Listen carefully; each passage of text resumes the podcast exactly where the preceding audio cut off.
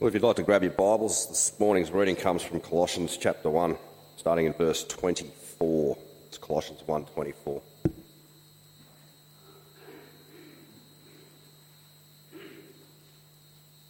Now I rejoice in my sufferings for your sake.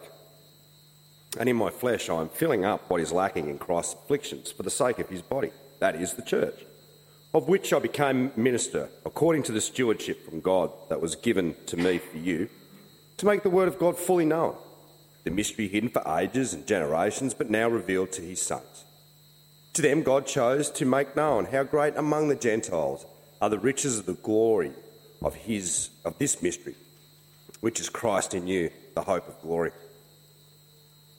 Him we proclaim, warning everyone and teaching everyone with all wisdom, that we may be present, everyone mature in Christ. For this I toil, struggling with all his energy that he powerfully works within me. For I want you to do, I want you to know how great a struggle I have for you, and for those at Laodicea, and for all who have not seen me face to face, that their hearts may be encouraged, being knit together in love, to reach all the riches of full assurance of understanding and the knowledge of God's mystery, which is Christ, in whom are hidden all the treasures of wisdom and knowledge. I say this in order that no one may delude you with plausible arguments. For though I am absent in body, yet I am with you in spirit, rejoicing to see good order and the firmness of your faith in Christ. This is the word of the Lord.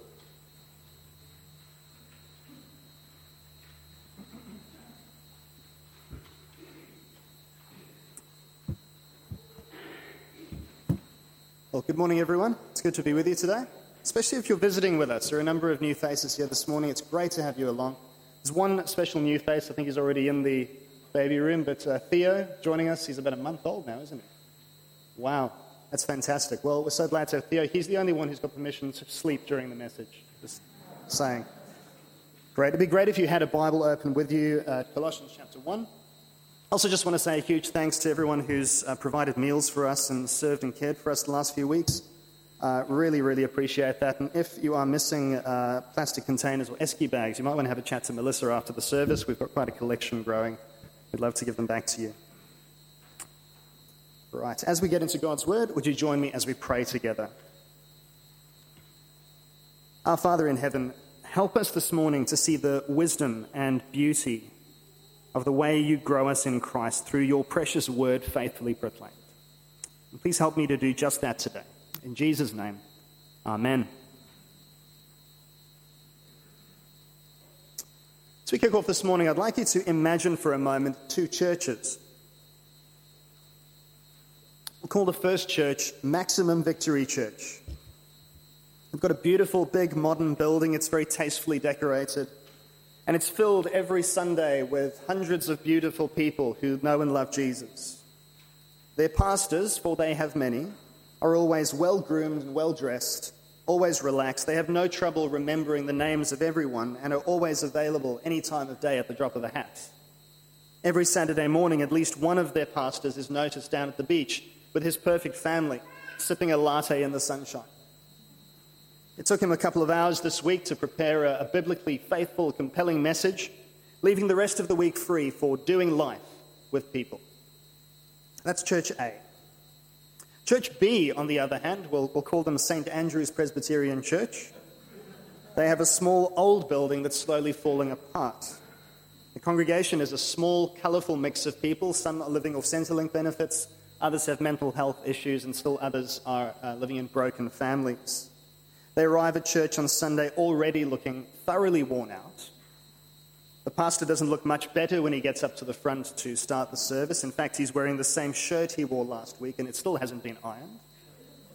It took him most of the week, including Saturday, to prepare his message between dealing with pastoral crises, a car that won't work, and a grumpy neighbour who keeps complaining to the council about uh, the trees from the church property that overhang his fence. The pastor's wife isn't at church today. She's uh, stuck at home with a migraine.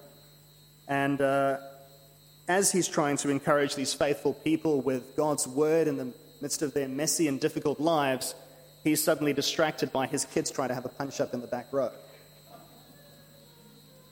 Now, none of these things, in and of themselves, of course, are a sure sign of a church being faithful or not. We can't tell on the outside like this whether they are being true to God's word.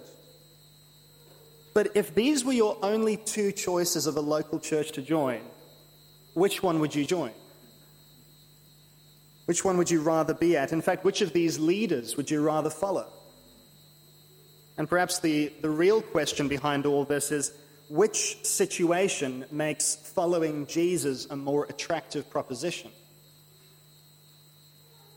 Our passage this morning gives us a warning about how we might answer that question, and it's this that if following Jesus is without struggle and suffering, and if those Christian leaders we take our cue from are models of ease and comfort, then be warned. You may have been deluded by a seemingly plausible and persuasive argument, the argument that Christian purpose is found in present comfort. Well, that's what Paul wants to address this morning. And so he starts this whole section by tackling head on the subject of suffering in gospel ministry. Remember, he is sitting in prison as he writes this. But still, verse 24 is very confusing. Would you have a look with me in your Bibles at verse 24?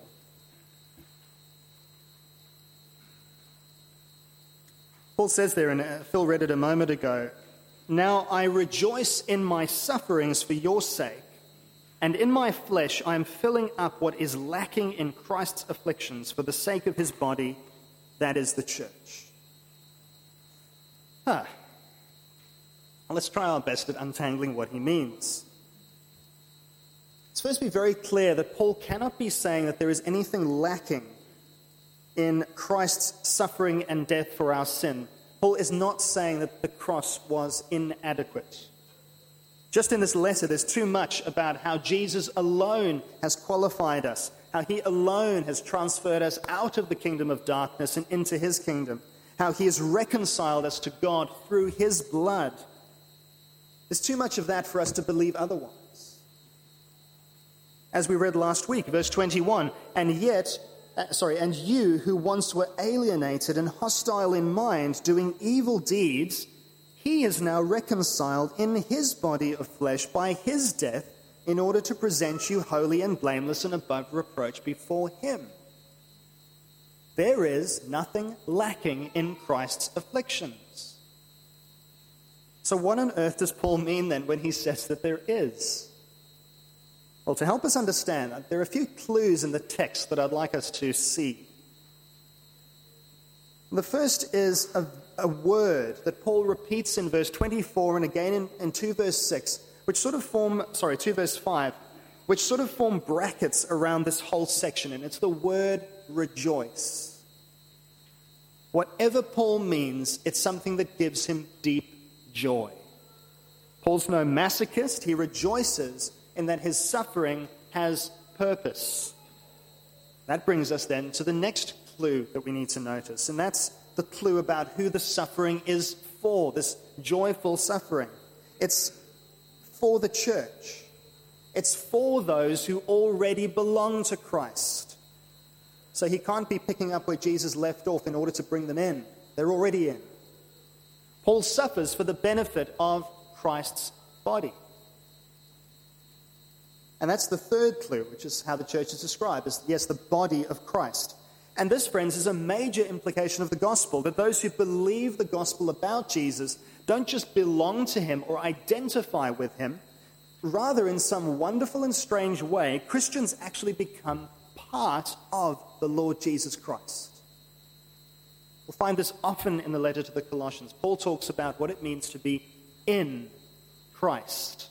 If you're a Christian here today, you are in Christ. Let it sink in for a moment just what that means that you are in Christ.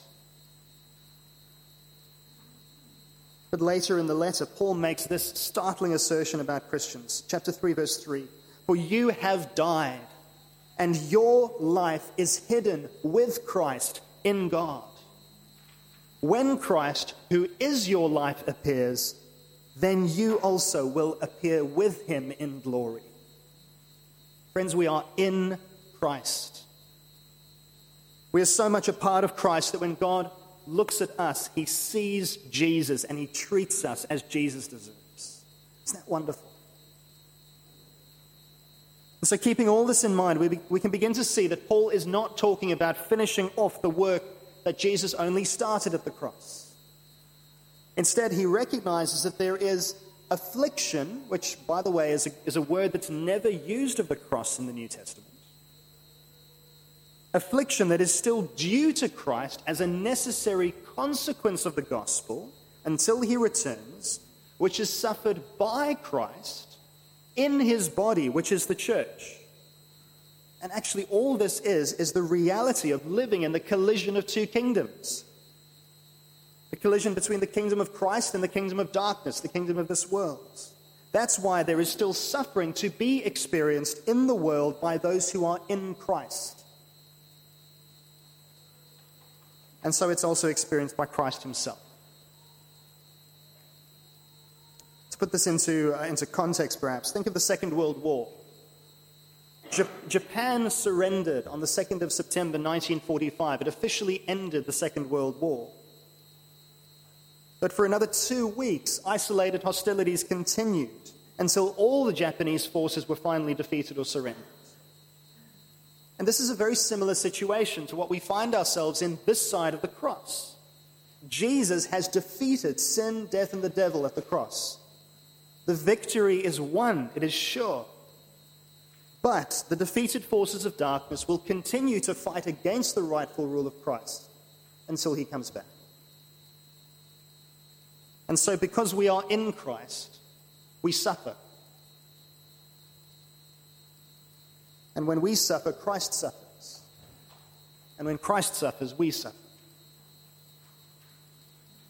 Where Paul claims to be filling up these sufferings for the sake of the church, though, seems to be in the sense that he's experiencing a greater fill of it for their good, perhaps even to spare them greater suffering in the grand scheme of things. He's taking more of the heat. You think about what Jesus said to Ananias about Paul when he was turned. Acts chapter 9, verse 15 Go, for Paul is my chosen instrument to carry my name before the Gentiles and kings and the children of Israel. For I will show him how much he must suffer for the sake of my name. You see, before, Paul was a, was a persecutor. He, he caused suffering and affliction for those in Christ. Of course, it's the only relationship the kingdom of the world knows with the kingdom of Jesus. But Paul, being delivered from that kingdom and transferred to the bright kingdom of God's beloved Son, he must now unavoidably be on the receiving end of that suffering and affliction.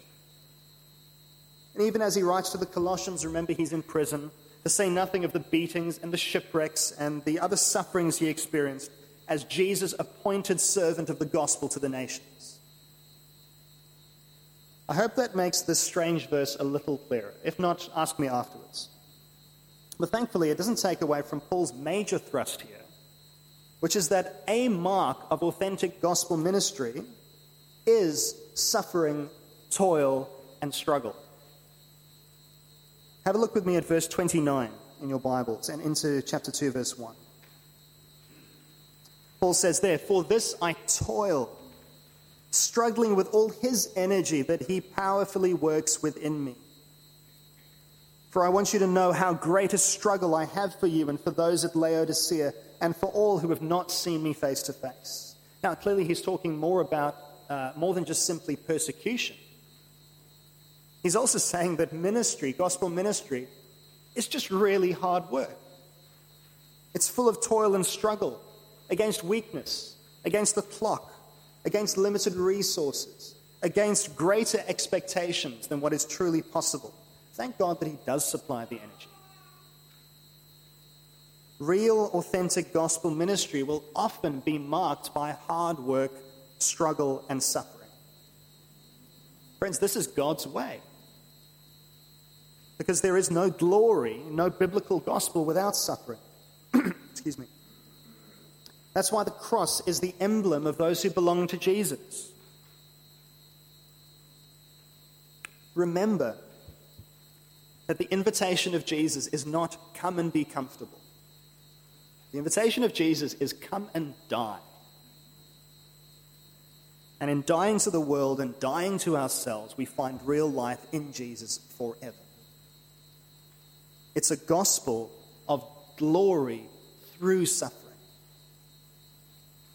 And that's why Paul rejoices in this suffering, because the nature of his ministry reflects Jesus' saving work so clearly for the sake of the church, and because, because of that, it confines the spotlight to Jesus Christ alone.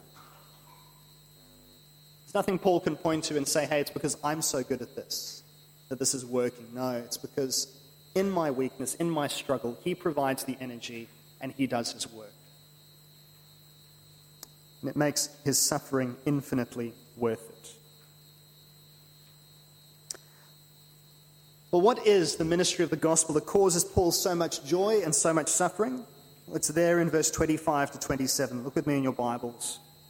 Paul says he became a minister according to the stewardship from God that was given to me for you, to make the word of God fully known, the mystery hidden for ages and generations, but now revealed to his saints. To them, God chose to make known how great among the Gentiles are the riches of the glory of this mystery, which is Christ in you, the hope of glory. Paul's job, given to him by God as a great responsibility, is to make the Word of God fully known.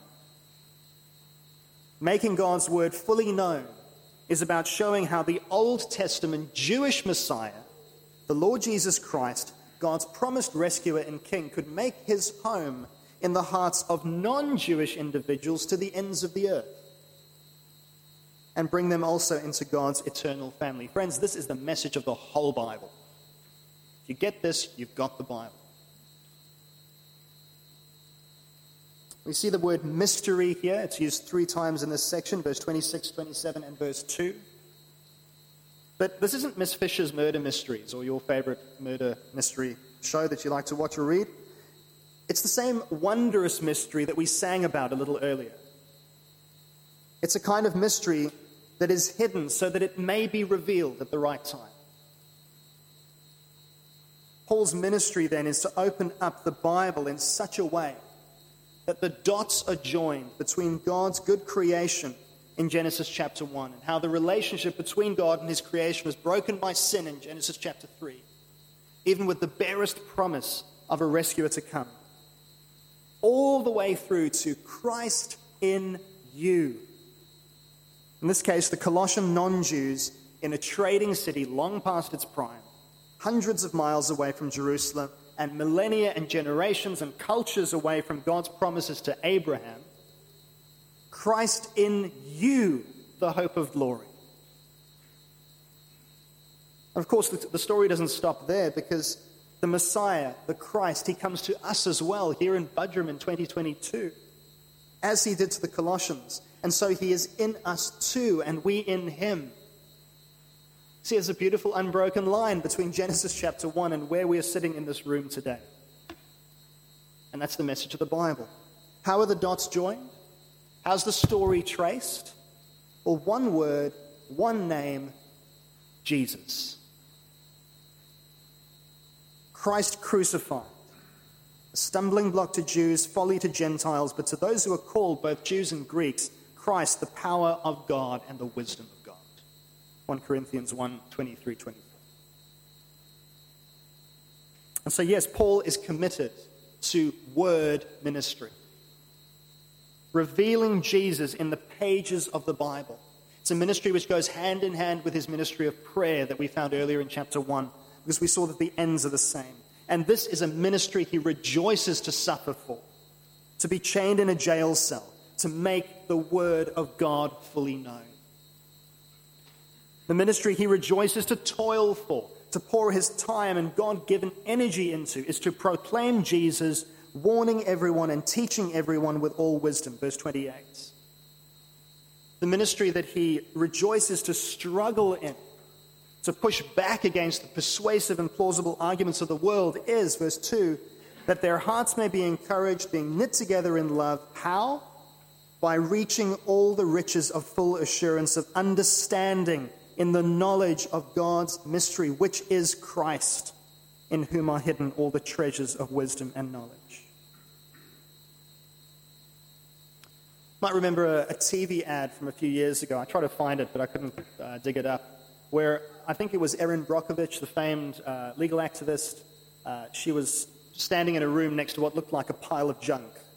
And she kind of walked across the, across the front of the, the staging area. And as the camera panned around, eventually it stopped, and the angle was such that the pile of junk suddenly revealed itself to be a beautiful sculpture of a car. It's all about seeing it from the right angle. And when you saw it from the right angle, you saw exactly what it was. This is a lot about what Paul is talking about in his ministry, helping others to get the right angle on God's word so they can see Jesus crystal clearly in its pages. Because he's the one who makes it all come together. And this is the ministry he is willing to suffer for, because he knows how great it is. He knows how history defining this is.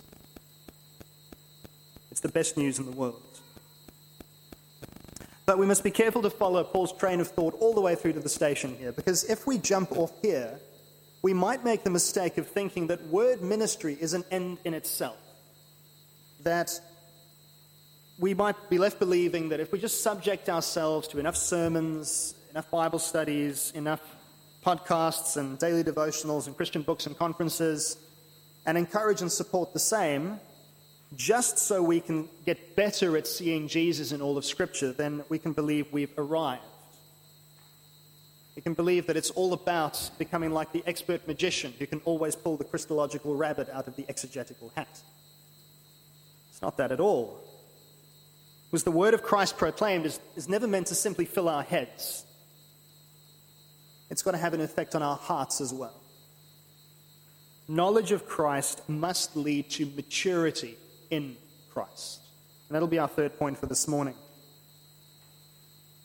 I like things that have matured old wines and whiskies, uh, aged steak, mature cheese. Melissa doesn't always share my enthusiasm for the effects of time, yeast, and bacteria on God's good gifts. But uh, that's what maturity is it's the effects of time and something from outside working on something, often to improve a fairly plain foodstuff uh, into something richer and lovelier, and usually to preserve it better against decay. This is what the ministry of God's word must do among us, his saints. Look with me at verse 28. Him we proclaim, we proclaim Jesus, warning everyone and teaching everyone with all wisdom, that we may present everyone mature in Christ. Word ministry, whether sermons or Bible studies, daily devotionals, Christian books, and conferences, must exist for the purpose of maturing Christians in Christ. What is Christian maturity? How would you describe a mature Christian? Well, it's defined in chapter 2, verse 6 and 7, which I think are the, really the central verses of the whole letter. Therefore, as you received Christ Jesus the Lord, so walk in him, rooted and built up in him, and established in the faith just as you were taught abounding in thanksgiving. And notice again there the priority of teaching, word ministry. But it's walking in Christ more and more, rooted in Christ more and more, being built up in Him more and more, being established in the faith more and more, and abounding in thanksgiving more and more. But that's, uh, that verse is for next week, so I'll leave it at that. Instead, in verse 2 and 3, which kind of precedes the therefore of verse 6, Paul gives us a three part picture of what Christian maturity will look like to those who are looking on. Firstly, they'll see encouraged hearts. So even though Paul may be in prison, even though word ministry is hard and slow, often unimpressive, they can be encouraged that the Jesus of Scripture is still God's promised King and Savior who has made his home in the hearts of Christians everywhere. And so, yes, it's worth sticking with Jesus, and you can have the courage to do that. So, encouraged hearts. Secondly, being knit together in love. I think it's a beautiful image of being knit together in love. Like a, like a wound where the flesh is knit together again. As Christ's love for us becomes more and more clear to us, and as we learn to recognize it more and more, it will result in love for one another. What did Jesus say? By this shall all men know that you're my disciples if you have love for one another. And remember, the Colossians have a reputation for love in chapter 1, verse 14. Sorry, 1 verse 4. So, encouraged hearts being knit together in love, final mark of Christian maturity is knowing the treasures of wisdom and knowledge in the gospel. When we know the gospel, when we know that the whole Bible is about Jesus, when we realize the beauty and the value of that, it unlocks the wisdom of the Bible for us in a way we could never imagine before. Because we treasure it as it speaks to us of how to walk in the Lord Jesus Christ each and every day and in each and every situation. Friends, Christian maturity is not measured in years, it's measured in courage, in love, and in wisdom. And you know that last point is important because there is a danger facing the Colossians. It's there in verse 4. It's the danger of being deluded with plausible or persuasive arguments. Now, I don't think the threat facing the Colossian church was some big, hairy heresy with kind of tattoos and piercings that you could kind of see coming a mile away. They had recently been delivered from the lies of the religions around them, so surely they had no problem in recognizing the problems. I think the threat they were facing is actually identical to a threat we face today and has faced Christians for centuries. It's, it's just the suggestion, faintly echoing the world around us, that there might be something better than Jesus. Might be something better than the way God is doing things. So the persuasive arguments uh, that the Colossians might have been hearing might have gone something like this Poor Paul, you know, he always was a bit full on, and look where it's ended him up. He's in jail. Now, there must be something wrong with his approach.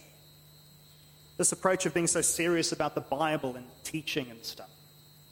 I'm sure we could do things better. But the mature believer who has the riches of full assurance and of understanding and the knowledge of God's mystery, which is Christ, in whom are hidden all the treasures of wisdom and knowledge, well, they hear that and they stand firm in Christ. They are not fools. They know that Jesus is everything.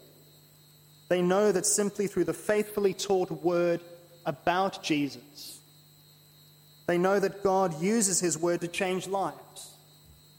And because the gospel, the word of truth, is a road to glory through suffering, they're not in the least bit surprised when the gospel is accompanied by suffering and struggle and toil. When it's faithfully proclaimed and people are thrown in prison as a result. Or when God's powerful word about Christ is proclaimed and the going is tough and the work is slow. In fact, they rejoice too because it's a dead giveaway that Jesus is in that ministry.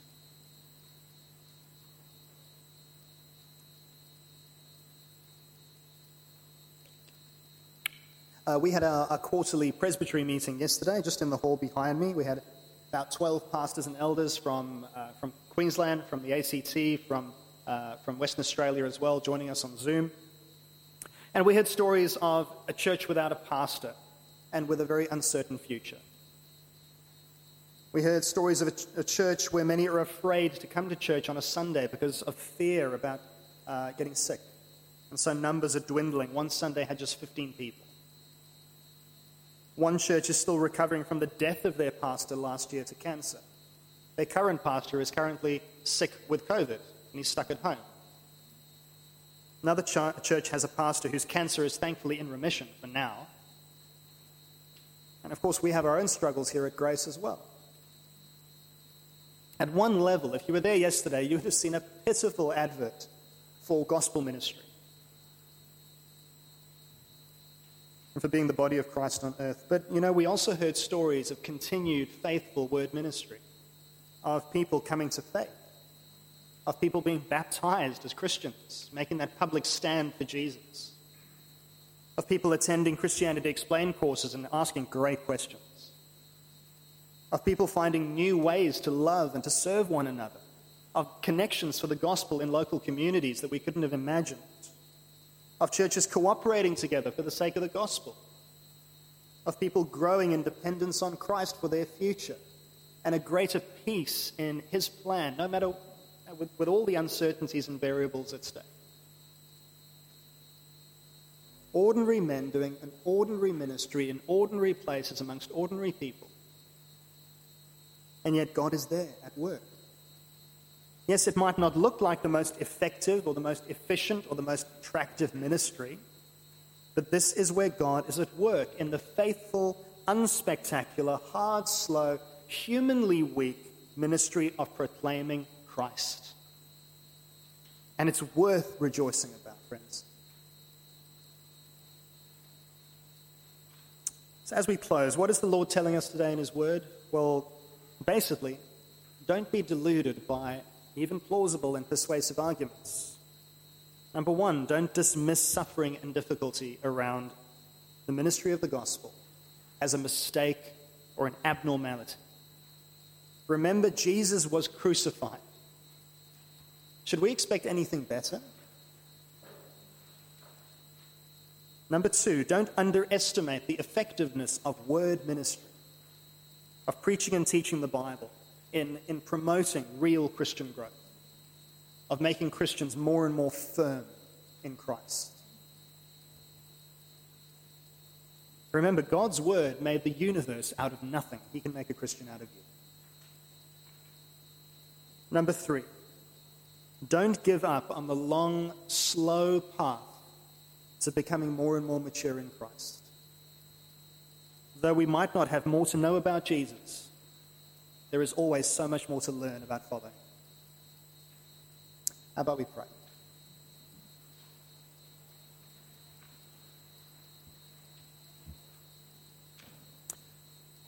Our Father in heaven, we thank you that you have given us the word of the truth, the gospel, as indeed in the whole world it is bearing fruit and increasing. Thank you that we have heard and understood the grace of God in truth. And we thank you too for the faithful ministers who taught us. Knowledge of your will in all spiritual wisdom and understanding, so as to walk in a manner worthy of Jesus and fully pleasing to you, bearing fruit in every good work and knowing you more and more, being strengthened with all power according to your glorious might, for all endurance and patience with joy, and always being full of thanks. Amen.